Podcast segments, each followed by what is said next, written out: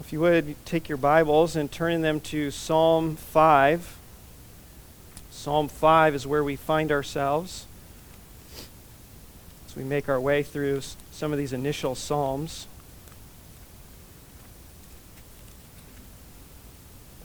And we can't be certain, but it's likely uh, it's that Psalms 3 to 7 really have a similar context. We're given the historical context in Psalm 3 of David and Abs- David uh, fleeing from Absalom, his son. We're not told that that's the context of 4, 5, 6, and 7, but there are some hints that these are connected psalms, the repetitions of words. And so it's very possible David is in the same uh, circumstance, big circumstance of fleeing from Absalom as he writes all of these psalms in this uh, first section.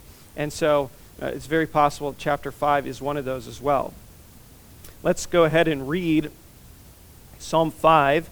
Follow along as I read it for us. To the choir master for the flutes, a psalm of David. Give ear to my words, O Yahweh. Consider my groaning. Give attention to the sound of my cry my King and my God. For to you do I pray. O Yahweh, in the morning you hear my voice.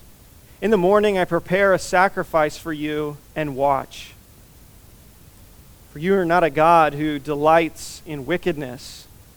Evil may not dwell with you. The boastful shall not stand before your eyes.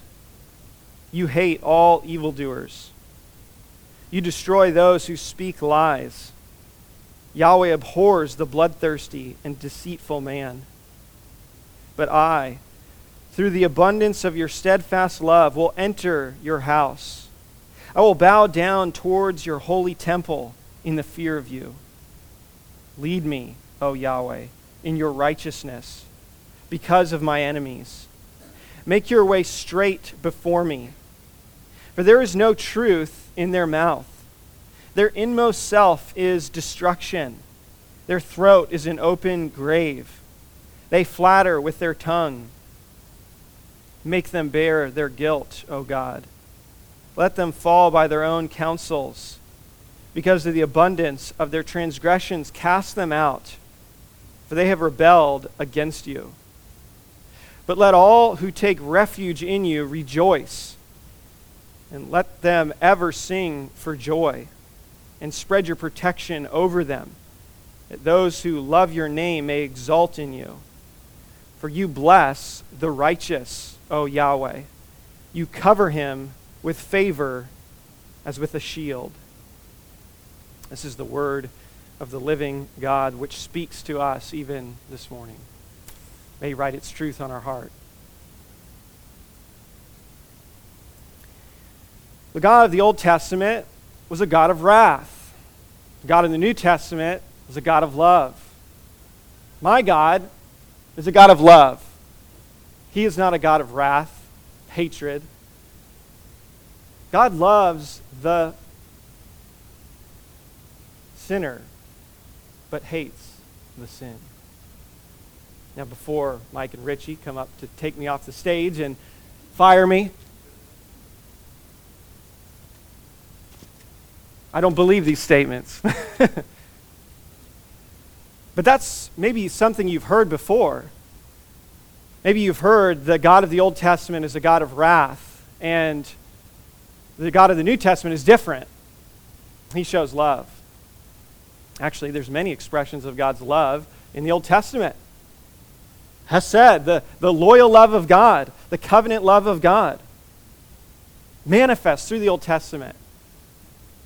And there's a lot of expressions of God's wrath and anger in the New Testament. Read the book of Revelation, for example. That those who do not know Christ will bear his wrath in the lake of fire in the presence of the Lamb. Maybe you've heard statements when you try to speak to someone about Christ and the gospel and the need for trust in Christ to be spared from the wrath of God, someone might say, well, my God is a God of love. And he wouldn't do that. He wouldn't send someone to hell. There's a lot of responses you can have to that. Uh, one is, what does it mean for someone to love if they hate nothing? If you love something, the corollary to that means that you hate what is opposed to and threatens the object of your love. And so, really, it's hard to even make sense of a statement like that. Or, God loves the sinner, but he just hates the sin. The problem with that is Psalm 5, verse 4, doesn't say that. Psalm 5, verse 4 says, or verse 5, sorry.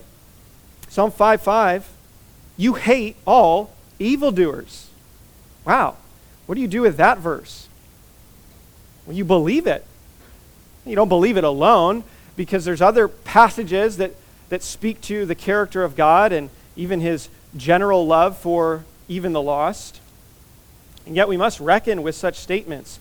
It isn't sin abstractly that God casts into the lake of fire, it's sinners that God casts into the lake of fire. And so we have to reckon with such a passage. But even more than that, this is striking because what we find in Psalm 5 is that David not only asserts these aspects of God's character, but he finds assurance in these aspects. Something that we may be embarrassed of, David finds his boast in. He is in a time of trouble. Uh, he has enemies who are attacking him either physically or uh, in his reputation, saying words about him. He has these enemies against him. And he is the king of Israel, so he's in somewhat of a unique position. He's the Lord's anointed one. And so an attack against the Lord's anointed one is a special attack against the Lord himself.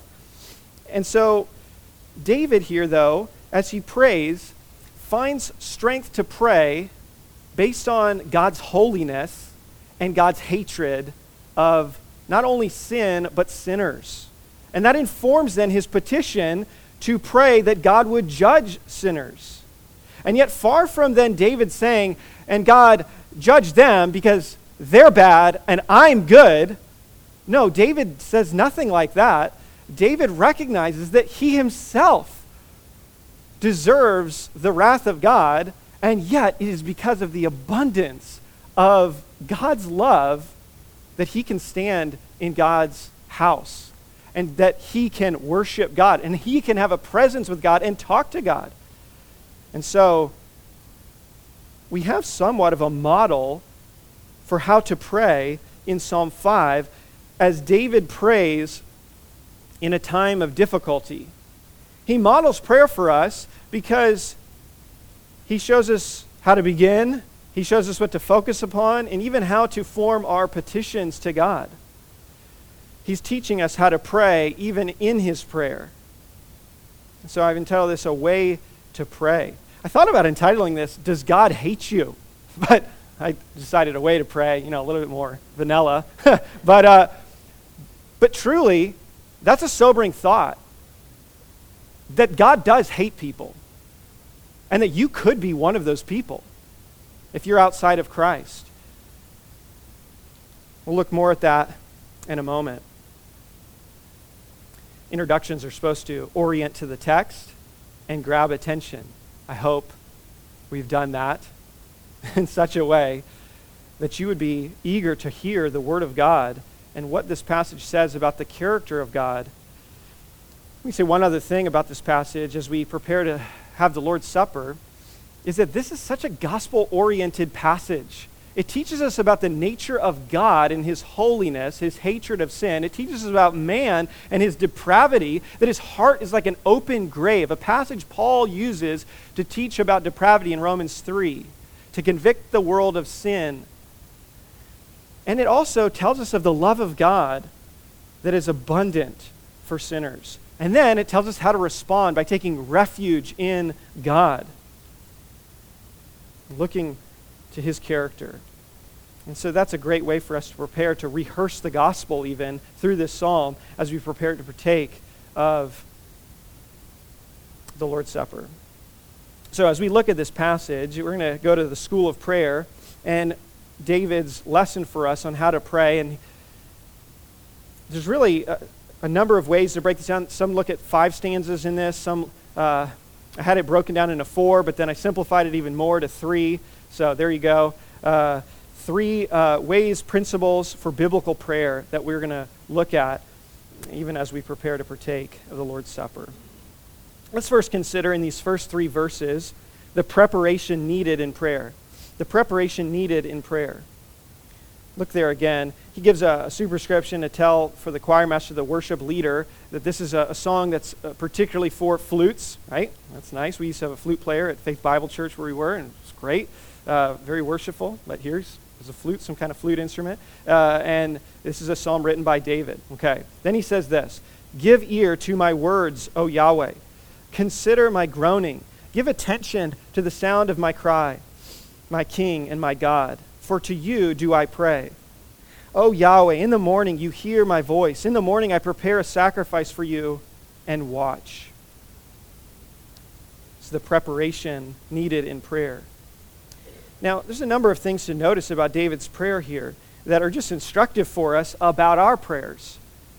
There's an urgency in his prayer. Look at the repetition of phrases as he addresses God. Give ear, he says. Consider. Uh, give heed or give attention. And hear.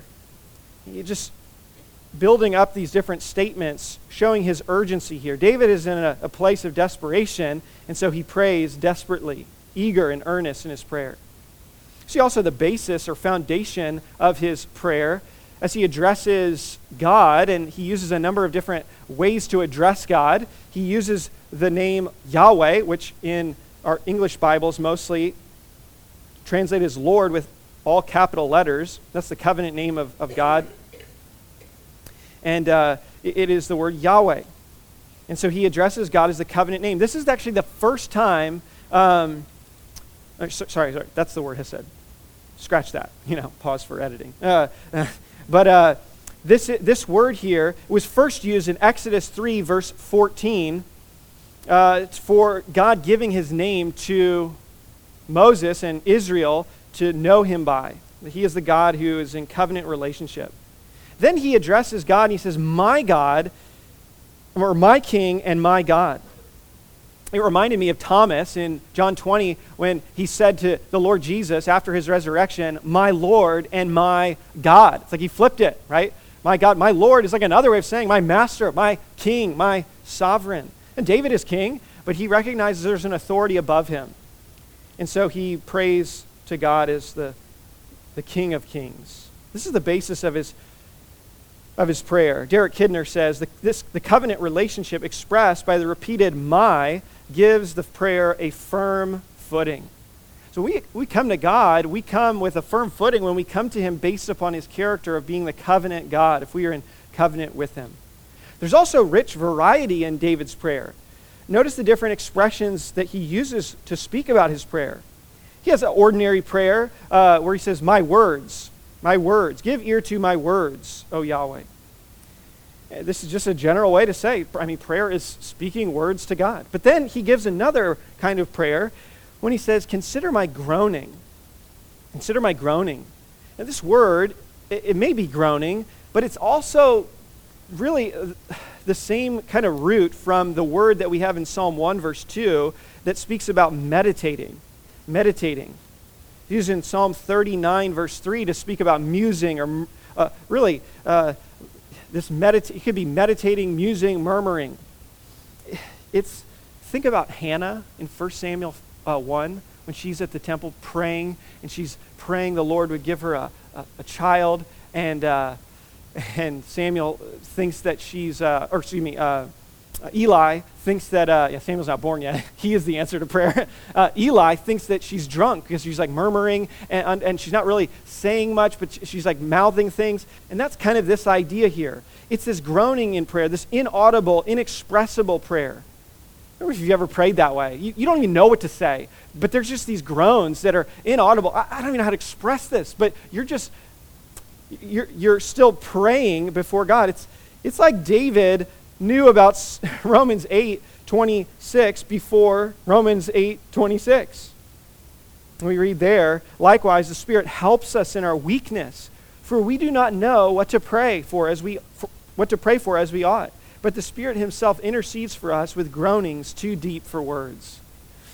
Sometimes we pray like that. We just we don't know how to pray, and th- those are times when we just can't even give words to our prayer. And yet God hears. God knows those expressions of our heart. So He speaks that way. But not only that, but intense prayer. He says, My cries. Give attention to the sound of my cry. This is a very audible prayer. Used many times of many different saints in the Old Testament crying out to God. All of these are legitimate prayer and welcomed by God. There's just a variety of prayer that David uh, highlights for us. And then there's a priority in David's prayer that we see. He, he says in verse 3, O Yahweh, in the morning you hear my voice. In the morning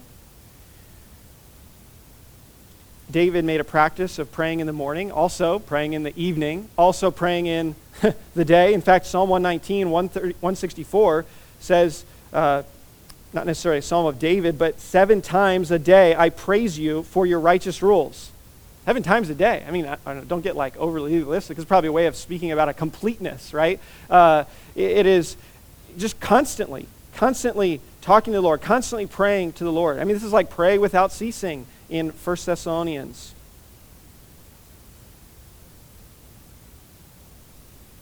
He prays in the morning. He makes a priority of prayer. What's your morning routine like? I wonder. Now, what I say is autobiographical. Uh, is, your, is, your, is your morning the first thing to do to grab your phone on the nightstand? Is it on the nightstand? uh, and, and look at the news or, or the sports or the, you know, your email or whatever and begin the day immediately with your phone. I don't know anything special about you. I just know my own heart and my tendencies. Uh, and I know this is a temptation to begin our day with just, all right, let's just jump into it. What's the to do list? What's the task to do? Uh, David begins his day in prayer. Graham Scroggie says the first hour is to the day what the rudder is to the ship. Therefore, pray in the morning. This is a good practice. Now, I'm not saying you need to spend four hours in prayer in the morning. If you have the time, go for it.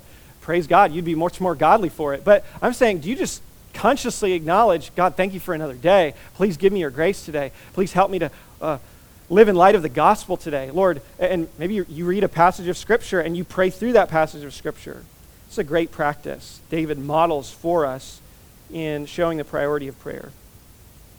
And then we see uh, the preparation of prayer, which is really the main point in these first three verses. And where do I get that? Where do I get this idea of the preparation of prayer? Well, the ESV in verse 3 says, In the morning you hear my voice. In the morning I prepare a sacrifice for you. Now, what you have in the text is a word that's used for preparing something, for arranging something, for ordering something. Now, this word was typically used for ordering wood for the sacrifices. The Levites would order the wood in a particular manner. Uh, they would order the showbread uh, in the temple and the tabernacle in a particular manner for worship of God. And so ESV supplies the idea of sacrifice here because the word is typically used for sacrifices, arranging the wood, arranging the showbread. But the, the idea of sacrifice is actually not in the original text, but they're making a, a legitimate connection to why it could be that. And so some will take this and say, oh, he's talking about bringing a sacrifice. I don't necessarily think that's what David is getting at here. I think the context is prayer, but David is using a word, a worship word, and he's really saying, just like just like the Levites order their order the, the, sac, the wood for the sacrifice, or w- the wood for the fire for the sacrifice. And just like the Levites order the showbread, I'm ordering my prayer to you, O God. That's the idea here. In fact, the, the NASB has it that way. I will order my prayer to you. So it's not a sacrifice, but it's his prayer that's being ordered. But it's using a, a worship word for that arrangement.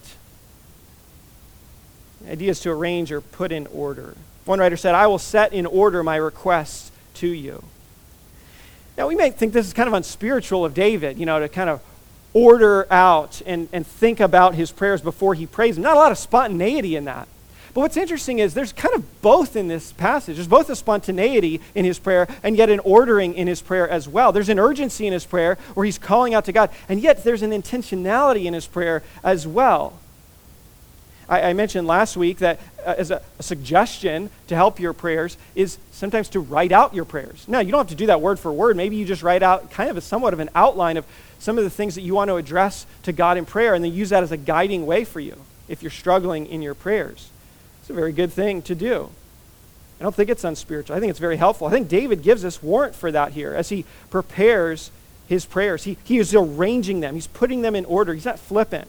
I think what this is getting at is the thoughtlessness that can be present in our prayers at times. We spoke about this a little bit last time, or just a mindlessness in prayer. There are so many Christian cliche type words that we can just, if we just pile together, they become like barnacles associated with our prayers that they just kind of pile up. And if we say enough of these spiritual words, then we've prayed. But we've kind of gone mindless and we just recite these various words and we've forgotten. And we, it's almost in an irreverent kind of way. One writer I was reading, eh, he, he pointed out something that I've heard so many times, just as he observed it, and it was like the way people use the word just in prayer. Not God's justice, but just. Lord, we just pray to you this morning that you would just be here with us and just welcome, you know, we welcome your spirit and just this and just that. And, and, and we just want, you know, and, and it's this constant repetition of that. And certainly, probably all of us have been guilty of something like that before. Slow down if you must. Or filler words. I remember praying, uh, I had a, many years ago, no one in this room, uh, that when he prayed, he would like almost after every sentence, you would say, Lord God Father, Lord God Father. You know, Lord God Father, we ask you that you would be with us. Lord God Father. And it, it was borderline, you know, breaking the commandment not to take the Lord's name in vain, just to constantly use it as a filler word and losing its meaning. And so I think that's what David's after here. To have a prepared prayer, not a straitjacket, but a freeing preparedness that we might not be thoughtless in our prayers. I've been helped greatly by a number of uh, books of highlighting the prayers of others just to grow in that. I mean, of course, the Psalms are that book, right? The Psalms are a book about prayer and how to pray. We're secretly doing a series on prayer through the Psalms, right? It's like uh, I'm sneaking in a, a, a prayer series by preaching the Psalms because I need this and you need this. We need this as a church to grow in our prayer. And as we learn how David prays, and the psalmists pray, we grow in our prayer. But there's others as well. Valley of Vision or Puritan prayers, very helpful. Matthew Henry has a book as well. And you can benefit even from others just through church history, reading their prayers. How did they pray as they learned to pray from Scripture? They may be a little closer to our time period as well. This is the preparedness in prayer that David has. And just a couple other observations. There's an expectancy in his prayer. He says, in verse 3 In the morning I prepare a sacrifice for you, I order my prayer to you, and watch. And watch.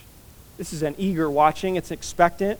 This was used of the, this word watch was used of the prophets who were eagerly waiting for God to respond with a word from the Lord, for an answer. And so David, uh, he uses that sense here of eagerly waiting for God to answer and watch.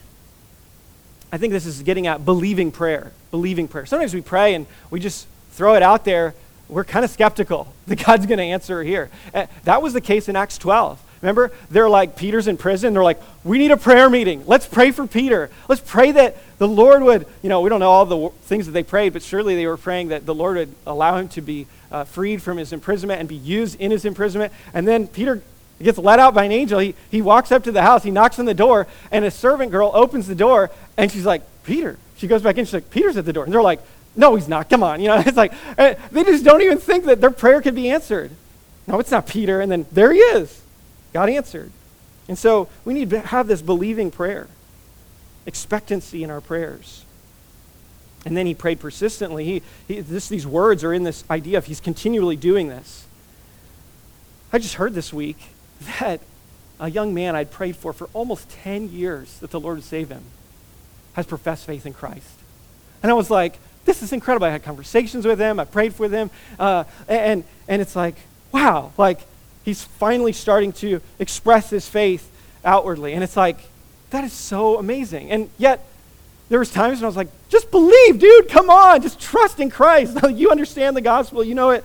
And yet the Lord worked in his timing, and yet I had to persist in praying. And so, what great lessons here, even in just these first three verses about the preparedness of prayer, but all these ways David teaches us to pray as he prays. As you can see, there's both a balance, there's a balance in David's prayer. He's both passionate in prayer and prepared in his prayer. Maybe his preparedness helps him in his passion for the Lord as he strategically chooses what he will say to the Lord. Each word chosen intentionally and not flippantly thrown out. Now, don't hear me wrong. There is definitely a time for spontaneity. Just pray, whatever. It's better that you just pray to the Lord and, and cry out to the Lord. I'm not saying, you know, first you have to write an essay to the God and then say it to Him. That's not at all what I'm saying. I'm saying if that helps to focus your prayers, absolutely do that. But here's the easiest thing you can do from a pastoral perspective. Just take the Psalms, take Psalm 5, and later you walk through it verse by verse. And whatever comes to your mind related to that, then you pray that back to God. You use it as like a springboard, as a, as a guide for you in your prayers. Uh, like David holding your hand and he's saying, Oh, God is, he's talking about God's justice. And, oh, God. And you just start talking about God's justice to the Lord and his holiness. And let that be a guide for you in your prayer. You'll never run out of things to pray if you pray the scriptures. So, this is the preparation needed in prayer. David continues, though, to instruct us in how to pray by showing us then the perfections to be praised in prayer. The perfections to be praised in prayer. Verses 4 to 7. Look at verse 4. It says, For you are not a God who delights in wickedness. Evil may not dwell with you. This word for indicates the basis for something. David prays believingly in verse 3, expectantly, eagerly looking, because he knows who God is. He knows that God is a God who does not delight in wickedness. So, if it is his condition with Absalom, and he prays for justice to be done, he's confident God is going to answer. He's eagerly waiting for God to answer because he knows the God to whom he's praying does not take delight in wickedness. And so wickedness is being per- perpetuated against David, and so he prays in light of God's righteousness, holiness, justice. Now, do you ever consider that God already knows all these things about himself? like, God, David is, is not informing God of something. He doesn't believe God has amnesia. God is suffering from identity crisis. God, let me just remind you, you you are this way, that is not the point of prayer. And yet, that is what we often see in prayer the people of God reminding God of who He is. God, you are this way. God, you are, you're like this. Now, David is teaching us a lesson here about prayer. One of the most important aspects of prayer is rehearsing the character of God, rehearsing the perfections of God to ourselves and to God in, our, in a way that relates to our present situation. This has a dual purpose, this rehearsing and reminding God of his character and perfections. It magnifies God because it's praise to him, and it moves us. It both recognizes God's worth and reassures our hearts. That God is praised in it, and we are brought peace. As we remind God who he is, the benefit for us is a calmed heart.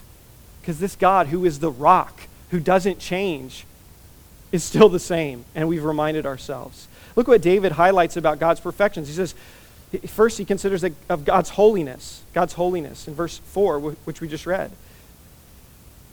True, God is perfectly separate from evil. God does not take delight in any wickedness, nor can any evil be in God's presence.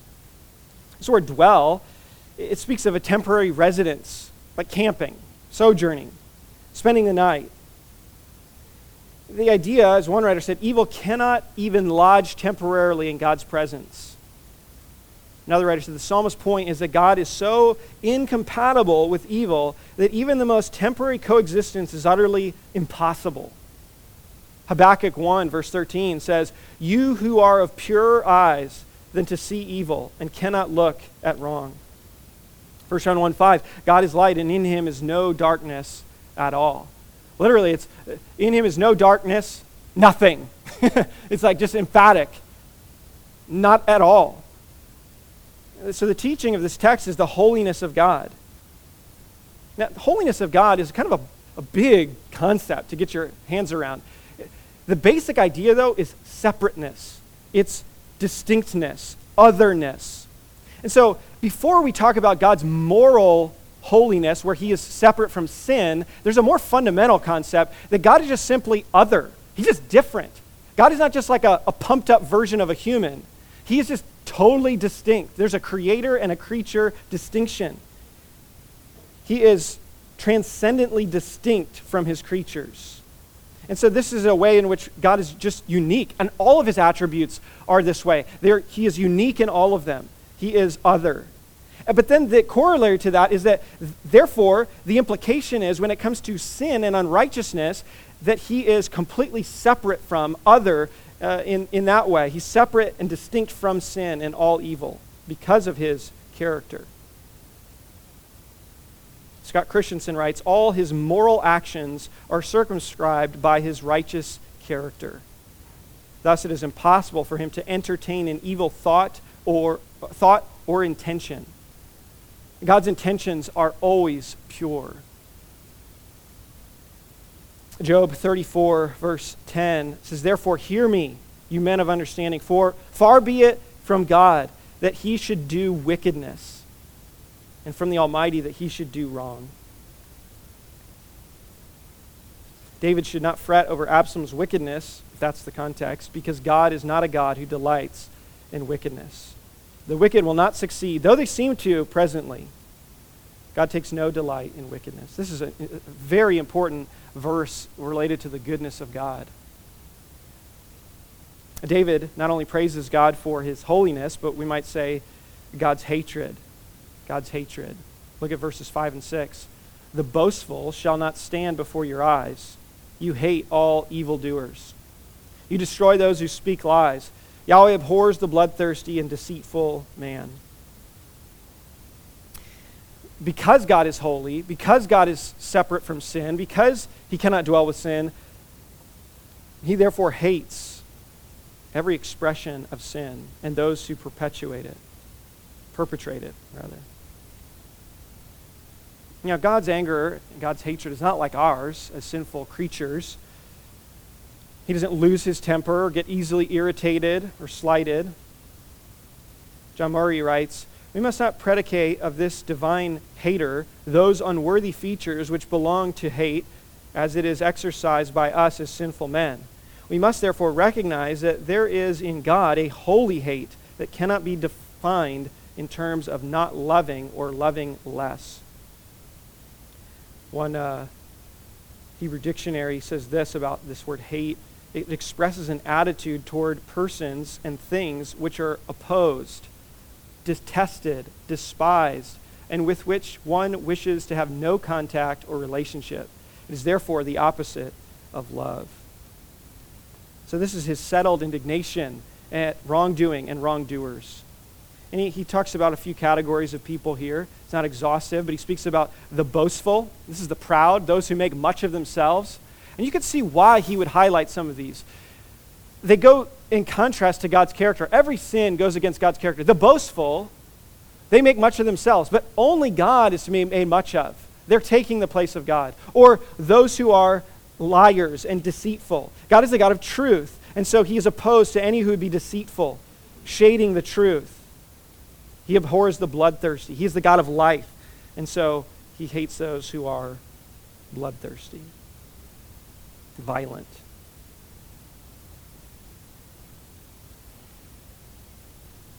David says then about God, after saying that he will destroy those, he says, You hate all evildoers. Psalm 11, verse 5, very similar statement. Yahweh tests the righteous, but his soul hates the wicked and the one who loves violence.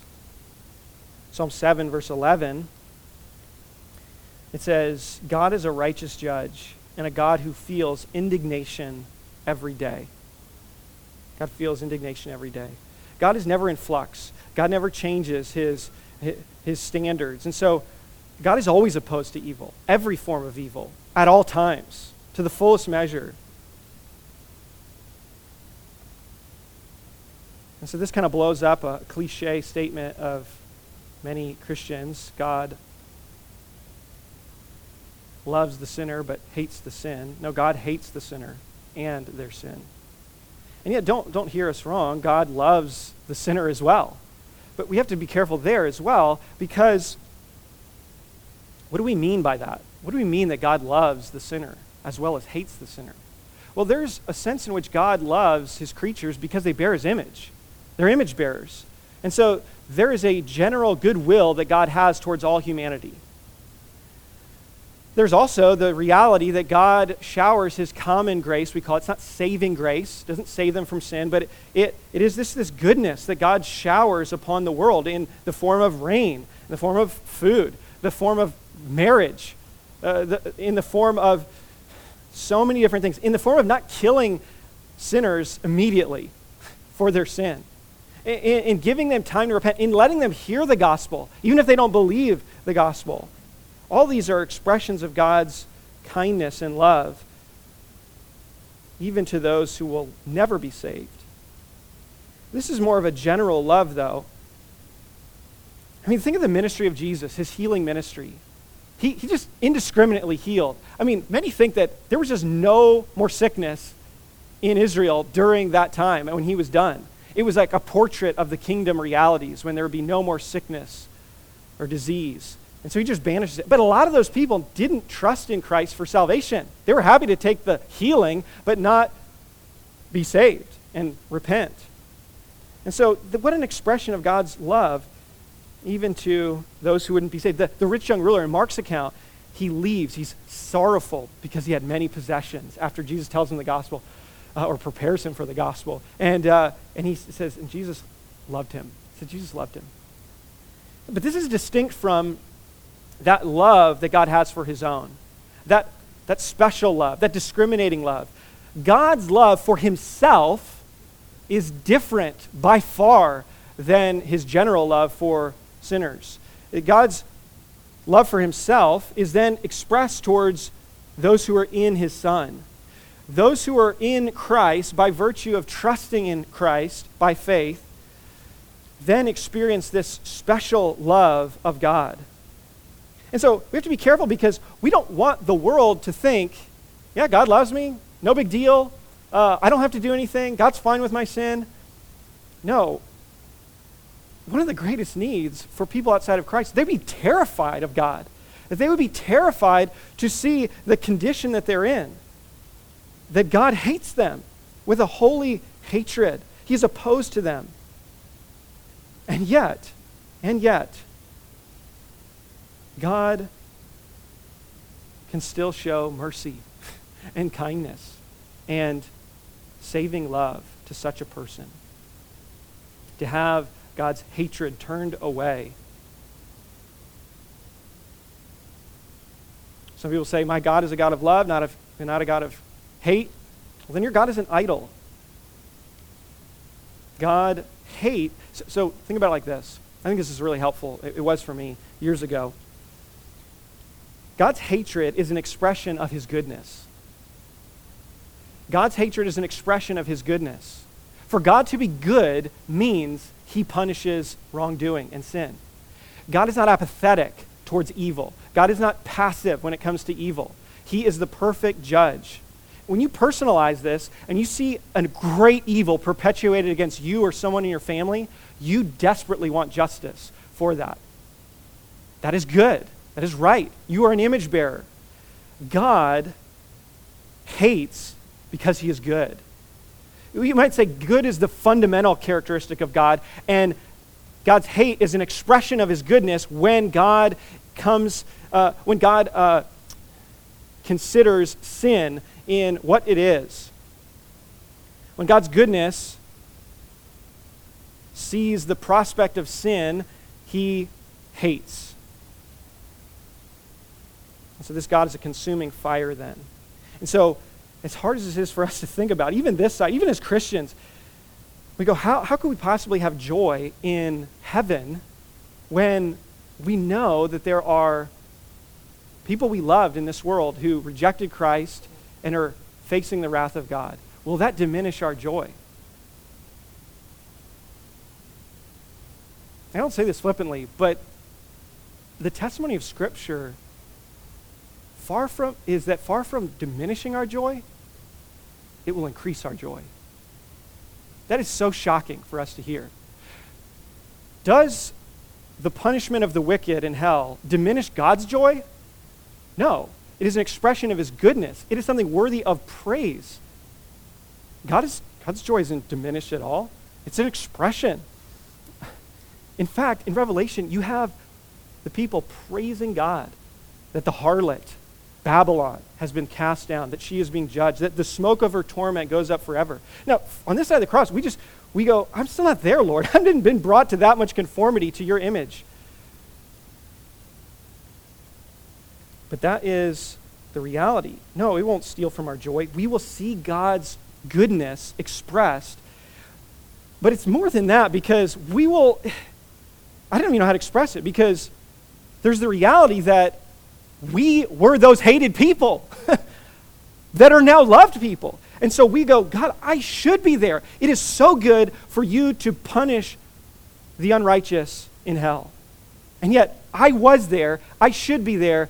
And I'm, an ex- I'm a recipient of your life. And, and so this is where the, the, the passage pivots. This is the focal point in verse 7, where he says, But I, through the abundance of your steadfast love, will enter your house. I will bow down towards your holy temple in the fear of you.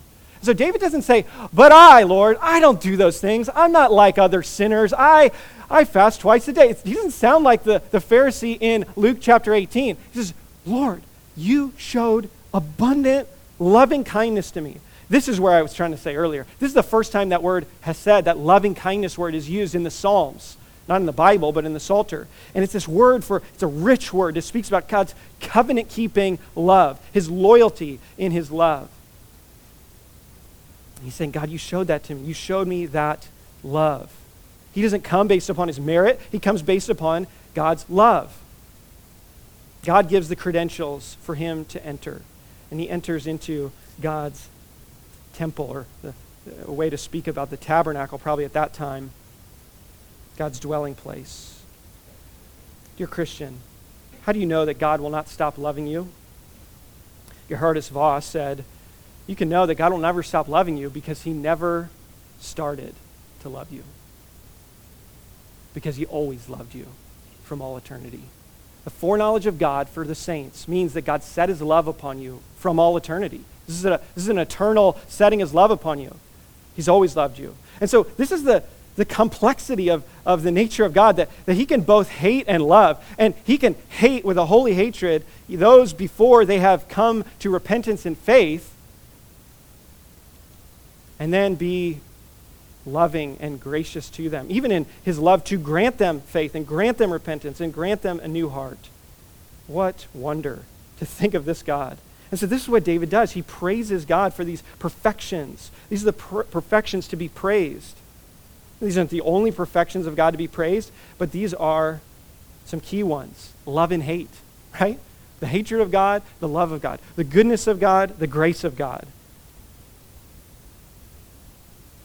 Just say a point of application here. David, I think, is modeling something that's really helpful for us. Maybe you've gone to prayer and you've gotten up and you still kind of felt the same way. And I'm, this is not always the case, but maybe it was that you started just immediately asking, and your prayer just was continually asking God for things that were focused upon you, and just it was all about you, and then you left and you just kind of felt the same. And what David does here is he hasn't asked anything yet. He hasn't got to the petitions. He just has prepared his prayer, and then he praises God for his perfections. And then he begins to petition God. I found in my own experience, when I spend a good deal of time meditating upon God's truth, God's word, who He is in prayer, what I mean by that is just pressing those truths in, just reminding myself of those truths, rehearsing those truths before I begin to ask, it totally shaped. And I go, like, what was I coming to ask God for? Like, what was I? What was my request? And I'm just, I'm just so changed because when you look at yourself your problems remain, right? When you're like so self focused still, even in your prayer, you can go away going, I just feel the same, downcast. But when you look to God and you continue to rehearse and remind yourself of who God is and what He has done, and then you, and then you go, Oh God, you've shaped the way I'm going to pray now, and I'm just so changed. And so David models that for us. It's so helpful for us to orient our thoughts in prayer to God. I mean, just think about this. If God never answered a prayer of yours, I know this is a hypothetical. God never answered your prayer. It would still be so sweet to just rehearse God and rehearse who He is and just say, Oh, God, you're this, you're that. Oh, God, you've done this and you've done that. And just tell God what He's done. I mean, our hearts would be so warmed by just that experience. But then God says, Oh, I'll answer your prayers. I'll, I'll hear and I'll answer. What a God. What a God this is. I'm just trying to uh, woo you to pray. I'm just trying to entice you to, to come to this God in prayer for yourself. Let me just say a word here about the petitions then finally to bring in prayer. So David has prepared himself. He's prepared his prayer. He's praised the perfections of God. Now he's ready. He is ripe to praise or to, to, to petition God. And there's really three petitions one for himself, one for the wicked, and one for the righteous, fellow godly, because they have been saved. Look at verse 8. Lead me, O Yahweh in your righteousness because of my enemies. Make your way straight before me. Really, he prays for guidance here, for direction.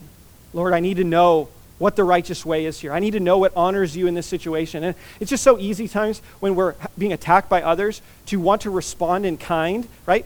Maybe you know this. Uh, there's a conflict and, and, it's heating up, and you want to defend yourself, and, and, so you start to respond in kind. You start to bring accusations. And, and so David is praying, very practically, I think, as he's being attacked, Lord, help me to walk in the righteous way. And why? Why do I say that? Because in verse 9 he says, For there is no truth in their mouth. They're lying about him. He could be tempted to do the same. So, Lord, lead me in the righteous way.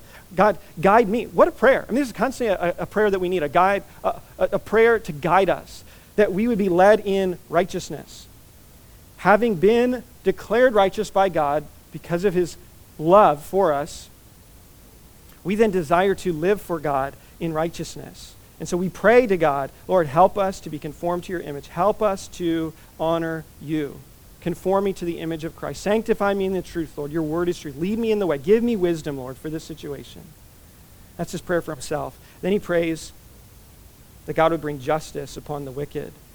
And he just highlights who they are. Verse 9 For there is no truth in their mouth.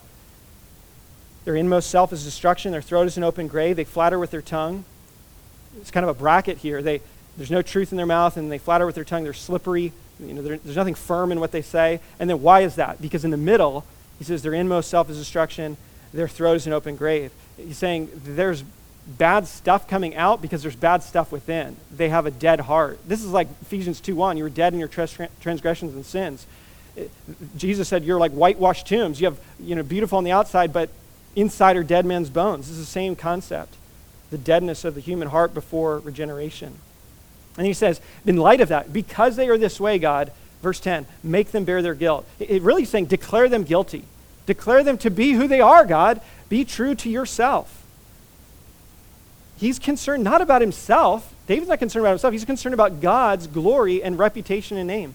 So make them bear their guilt, O God. Let them fall by their own counsels. Because of the abundance of their transgressions, cast them out, for they have rebelled against you. So God judge them because they, they've sinned against you. It's called an imprecatory psalm. But, but he, uh, imprecatory prayer, praying imprecation upon his enemies. But he's really just saying, God, do what you must do to stay God. if you don't punish the guilty, you're not God anymore. But God, do what you said you would do. Your kingdom come, your will be done. To pray that prayer means God is going to come and establish righteousness, but he, in order to do that, he must deal with all evil and sin and remove that. So it's inherently a prayer like this. It's just tightened up, a little shorter. This is the opposite of what God does for us in justification. He says, declare them guilty. What does he do in justification? He declares us to be righteous. He can do that and be just and the justifier of the one who has faith in Christ because he declares us righteous, not on a legal fiction, but because Jesus actually obeyed the law as the second Adam in our place as our head, so that we would have that righteousness given to us, and that he would pay then the debt that we had incurred from our sin. So God is completely just and righteous and good in punishing. Think about it like this Christ, the Son of God's love, the beloved, endures the wrath of God the hatred of God on the cross so that those who were hated by God could be loved by God for all eternity. I mean, that's the gospel that, that he pours out his wrath upon Christ, his beloved, and then he can show love to those whom were once hated because of their sin. And then finally, David prays for other believers. Verse 11. But let all who take refuge in you rejoice. Let them ever sing for joy and spread your protection over them, that those who love your name may exalt in you. For you bless the righteous, O Yahweh. You cover them with favor as with a shield. Really, he just highlights the pleasures to enjoy in prayer. It's like prayer is like a refuge. Oh, when we come to God, we're like taking refuge in him. And he's saying there's joy to be had there. There's singing for joy. There's protection by God. And then he says that those who love your name may exalt in you. Why, why, why, do you love God's name, his character, his perfections? Because God has worked that in you. And of course, we're in different places, and you, you grow in your Christian life and your love for his name, for, for who he is. But as you learn more about him, you go, oh, God, you're so good. You're, I love this about you. This is so amazing. But here's what happens as you grow more like Christ, more like God, there's a reordering of your loves and hates right? So you begin to love what God loves and hate what God hates increasingly until glory, when you rightly love all that God loves, you see his glory as the greatest good and you hate with a perfect hatred what he hates. What, a, what an encouragement for us. What a challenge for us to not take our sin lightly, to not think about our sin lightly. Oh, this is just a little sin. This is just, this is a little, it's a white lie. This is just a, it's just a little, I'm just going to click on this and look at it for a second. I'm just going to make a sharp comment, and, and that's it. You know, just one little jab. I mean, sin becomes so repulsive to us when we look at God's character. When we go, God, you detest all sin and sinners. And yet, we started in the beginning, kind of addressing different ways people think. For the Christian, for the Christian, God is not angry at you. He can't be. He can't be. Because you are in Christ. Because you are in his Son, the beloved, the one who's eternally been loved by the Father. You're now in him. So now you are constantly loved. Yes, we grieve the God. We, we, we sin against the light, yet he disciplines us. There's a displeasure there. Far from hatred, though, for we are in the beloved. He covers us with his shield. He shows his favor to us, protects us, watches over us. What a happy contrast. One writer points out that the last word in Hebrew, this idea that God covers him, cover him with, a, with favors, with a shield, is only used one other time in the Old Testament. In 1 Samuel 23 26, it describes a hostile force that's closing in on David from Saul. And, and, and, right before they've got David, they're like, we got him. And they're about to surround him and destroy him. And then Saul hears, oh, the Philistines are attacking you. And he's like, oh, man, I got to fight them. And he's like, leaves. and, and, they leave David. And uh, that's this idea. You cover him. You cover him. Protect him. Nothing can touch the believer who has God's favor. Even in death, they're secure. I mean, what a gospel focused prayer. The holiness of God, the hatred of God for sinners, and also the love of God. The depravity of the human heart, like a, like a like a pit, like an open tomb. Hopelessness apart from love and mercy. It speaks of the love of God by which a person may enter God's presence and worship rightly. And it speaks to the way one is to respond to God. Implied in this is repentance for sin and a refuge in God. What a God, what a salvation.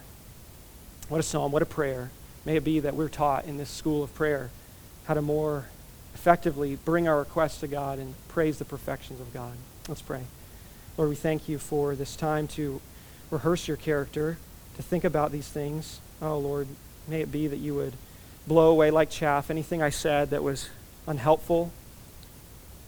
And may there be a sticking quality to that which was true and, and right, Lord. And may you bring about closer intimacy with you through your word and through prayer. Lord, we're all wanting to pray better and more faithfully. And you're so kind to us, so patient with us. May this just be a, a means not to guilt us, but to graciously draw us into your presence through prayer more and more. We thank you for the mercy and the grace you've shown to us, the love you've shown to us in Christ that we celebrate now in the Lord's Supper. May it encourage our hearts as a means of your persevering grace. In Jesus' name, amen.